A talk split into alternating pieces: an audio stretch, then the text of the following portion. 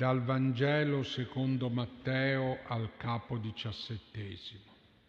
Appena ritornati presso la folla, si avvicinò a Gesù un uomo che gli si gettò in ginocchio e disse, Signore, abbi pietà di mio figlio, è epilettico, soffre molto, cade spesso nel fuoco e sovente nell'acqua L'ho portato dai tuoi discepoli, ma non sono riusciti a guarirlo. E Gesù rispose, O generazione incredula e perversa, fino a quando sarò con voi, fino a quando dovrò sopportarvi, portatelo qui da me. Gesù lo minacciò e il demonio uscì da lui e da quel momento il ragazzo fu guarito. Allora i discepoli si avvicinarono a Gesù in disparte e gli chiesero, perché noi non siamo riusciti a scacciarlo? Ed egli rispose loro, per la vostra poca fede. In verità, in verità vi dico, se avrete fede pari a un granello di senape, direte a questo monte, spostati da qui a là, ed esso si sposterà e nulla vi sarà impossibile. Evangelo del Signore.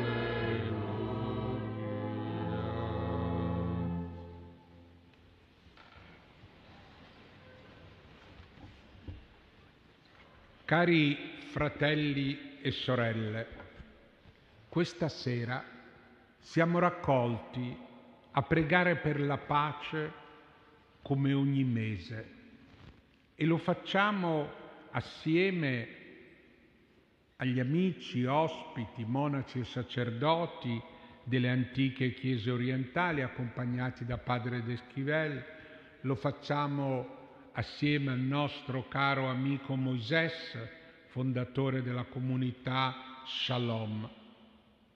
Siamo ad un anno, siamo ad un anno, mancano pochi giorni dall'inizio della guerra in Ucraina con l'invasione russa del paese. Sembrava impossibile, nonostante i segnali ma la guerra è arrivata come un ladro di notte e da allora non ha più abbandonato quella terra. Per dodici mesi, per lunghi dodici mesi, si è combattuto aspramente con morti, distruzioni, un anno intero per niente, anzi un anno intero per tanto male. E il prezzo di tutto questo è stato pagato, oltre che dai soldati ucraini e russi, dalla popolazione ucraina, che in grande numero, quasi 8 milioni, è esule in Europa, mentre quasi un uguale numero ha lasciato le case e resta nel paese profuga. L'Ucraina ha perso la pace.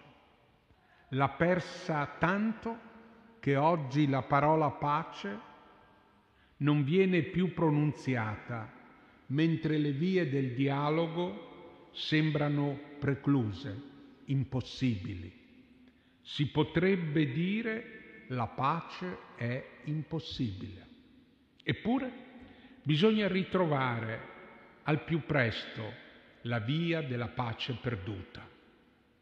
I discepoli di Gesù si scoprono oggi impotenti di fronte al male della guerra. I cristiani europei, i cristiani in Europa orientale sono stati beffati dalla guerra. La guerra li ha divisi e li ha rivelati deboli, incapaci di aiutare la pace. E il linguaggio di tutti diventa sempre più duro, militare, conflittuale. Più tempo dura la guerra e più la pace è perduta. Eppure i genitori ucraini piangono per i loro figli, vanno ascoltati. Come Gesù ascoltò quel padre che gli si avvicinò e gli disse, Signore, abbi pietà di mio figlio. Oggi i figli dell'Ucraina non sono scossi dall'epilessia, ma da un male che fa soffrire, che fa morire tutti, giovani, anziani, adulti, bambini. Non se ne vede la fine. C'è un demone, quello della guerra, che forse è il demone più terribile che scuote non una persona, ma un intero popolo. In guerra le forze del male si impadroniscono della sorte di un popolo, lo imprigionano in un destino insopportabile. Quel padre disse a Gesù, l'ho portato già dai tuoi discepoli, ma non hanno potuto guarirlo. Molte volte, cari fratelli, anche qui abbiamo pregato insieme per la pace, ma ad un anno dall'inizio di quella guerra vediamo come quel conflitto si stia eternizzando. Sì, sembra durare senza fine. Non abbiamo potuto guarirlo, non siamo riusciti ad aiutarne una conclusione pacifica. Noi, discepoli di Gesù, e con noi tanti altri europei. Siamo presuntuosi a volere ancora la pace? Addirittura si perde la consapevolezza di come questa guerra sia un dramma e di quanto la pace sia perduta troppo a lungo. Ascoltiamo allora la voce di una madre, ascoltiamo allora la voce di un padre.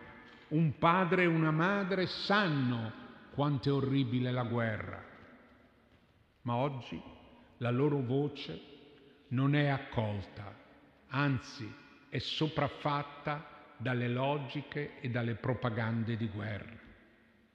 Giovanni XXIII, che aveva conosciuto da vicino l'orrore di due guerre mondiali, da molto vicino, un orrore oggi troppo dimenticato, Giovanni XXIII, alla vigilia del Vaticano II, disse una frase semplice ma essenziale.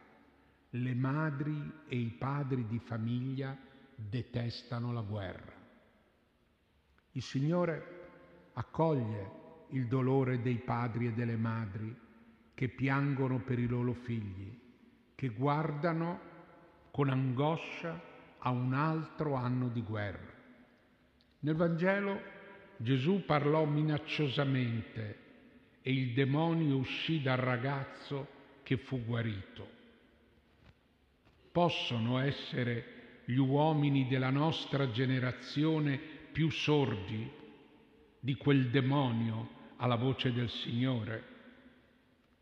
Nel tempo che viene la, Gesù, la voce di Gesù parli ai cuori, ai cuori e alle menti di chi decide la guerra, scacci l'odio e pieghi la logica del conflitto perché finalmente questo paese sia liberato dal demone della guerra. La pace non è impossibile e ciò che sembra impossibile non è impossibile, nulla vi sarà impossibile. Per questo non cessiamo di pregare e spinti dalla parola di Gesù continuiamo a pregare con insistenza. Chiedete vi sarà dato, cercate troverete, bussate e vi sarà aperto. I discepoli, redarguiti da Gesù e noi con loro, si avvicinarono al Maestro e gli chiesero, perché noi non abbiamo potuto scacciarlo? Le parole di Gesù sono una risposta preziosa per noi oggi, per la vostra poca fede. In verità vi dico, se avrete fede pari a un granellino di senape, potrete dire a questo monte spostati da qui a là ed esso si sposterà e nulla vi sarà impossibile. Non è impossibile. La nostra poca fede nella preghiera potrà spostare le montagne di odio, di rancore, potrà insomma cambiare una geografia di guerra in una geografia di pace. Parla, Signore, parla, Signore, minaccia il demone della guerra, scaccia il male della guerra e la via della pace sarà ritrovata.